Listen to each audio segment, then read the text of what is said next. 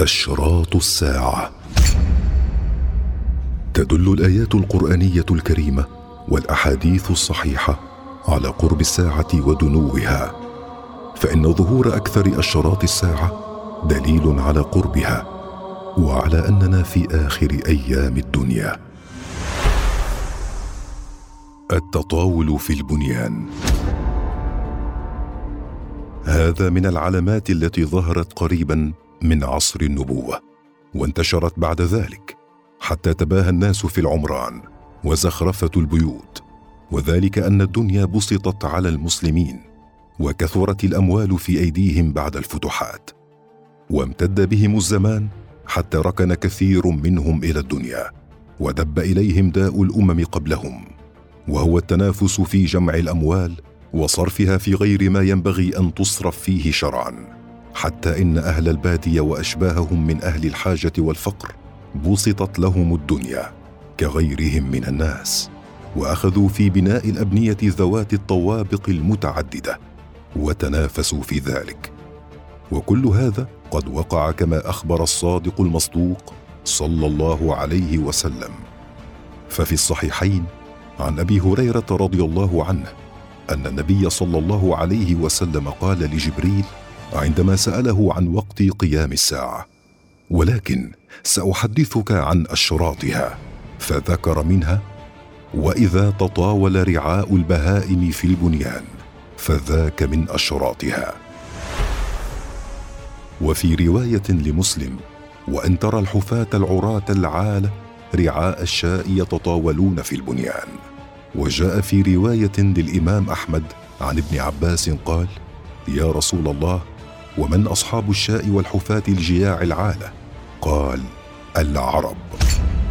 وروى البخاري عن أبي هريرة رضي الله عنه أن رسول الله صلى الله عليه وسلم قال لا تقوم الساعة حتى يتطاول الناس في بنيانهم.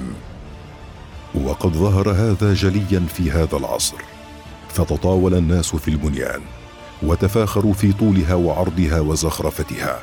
بل وصل بهم الأمر إلى أن بنوا ما يشبه ناطحات السحاب المشهورة في أمريكا وغيرها من بلدان العالم. ولادة الأمة لربتها. جاء في حديث جبريل الطويل قوله للنبي صلى الله عليه وسلم وسأخبرك أشراطها. إذا ولدت الأمة ربتها. متفق عليه. وفي رواية لمسلم إذا ولدت الأمة ربها. وقد اختلف العلماء في معنى هذه العلامة على عدة أقوال. ذكر الحافظ ابن حجر منها أربعة أقوال.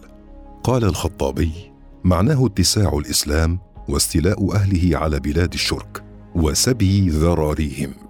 فإذا ملك الرجل الجارية واستولدها كان الولد منها بمنزلة ربها لأنه ولد سيدها. وذكر النووي أن هذا القول قول الأكثرين من العلماء. قال ابن حجر لكن في كونه المراد نظر لأن استيلاد الإماء كان موجودا حين المقالة. والاستيلاء على بلاد الشرك وسبي ذراريهم واتخاذهم سراري وقع أكثره في صدر الإسلام وسياق الكلام يقتضي الإشارة إلى وقوع ما لم يقع مما سيقع قرب قيام الساعة. أن تبيع السادة أمهات أولادهم ويكثر ذلك فيتداول الملاك المستولده حتى يشتريها أولادها ولا يشعر بذلك. أن تلد الأمة حرا من غير سيدها بوطء شبهة أو رقيقا بنكاح أو زنا ثم تباع الأمة في الصورتين بيعا صحيحا وتدور في الأيدي حتى يشتريها ابنها أو ابنتها. وهذا من نمط القول الذي قبله. أن يكثر العقوق في الأولاد. فيعامل الولد أمه معاملة السيد من الإهانة بالسب والضرب والاستخدام. فأطلق عليه ربها مجازا أو المراد بالرب المربي حقيقة. ثم قال ابن حجر وهذا أوجه الأوجه عندي لعمومه ولأن المقام يدل على أن المراد حالة تكون مع كونها تدل على فساد الأحوال مستغربة ومحصلة الإشارة إلى أن الساعة يقرب قيامها عند انعكاس الأمور بحيث يصير المربى مربيا والسافل عاليا وهو مناسب لقوله في العلامة الأخرى أن تصير الحفاة ملوك الأرض. وهناك قول خامس للحافظ ابن كثير رحمه الله وهو أن الايماء تكون في آخر الزمان هن المشار إليهن بالحشمة فتكون الأمة تحت الرجل الكبير دون غيرها من الحرائر. ولهذا قرن ذلك بقوله وأن ترى الحفاة العراة العالة يتطاولون في البنيان.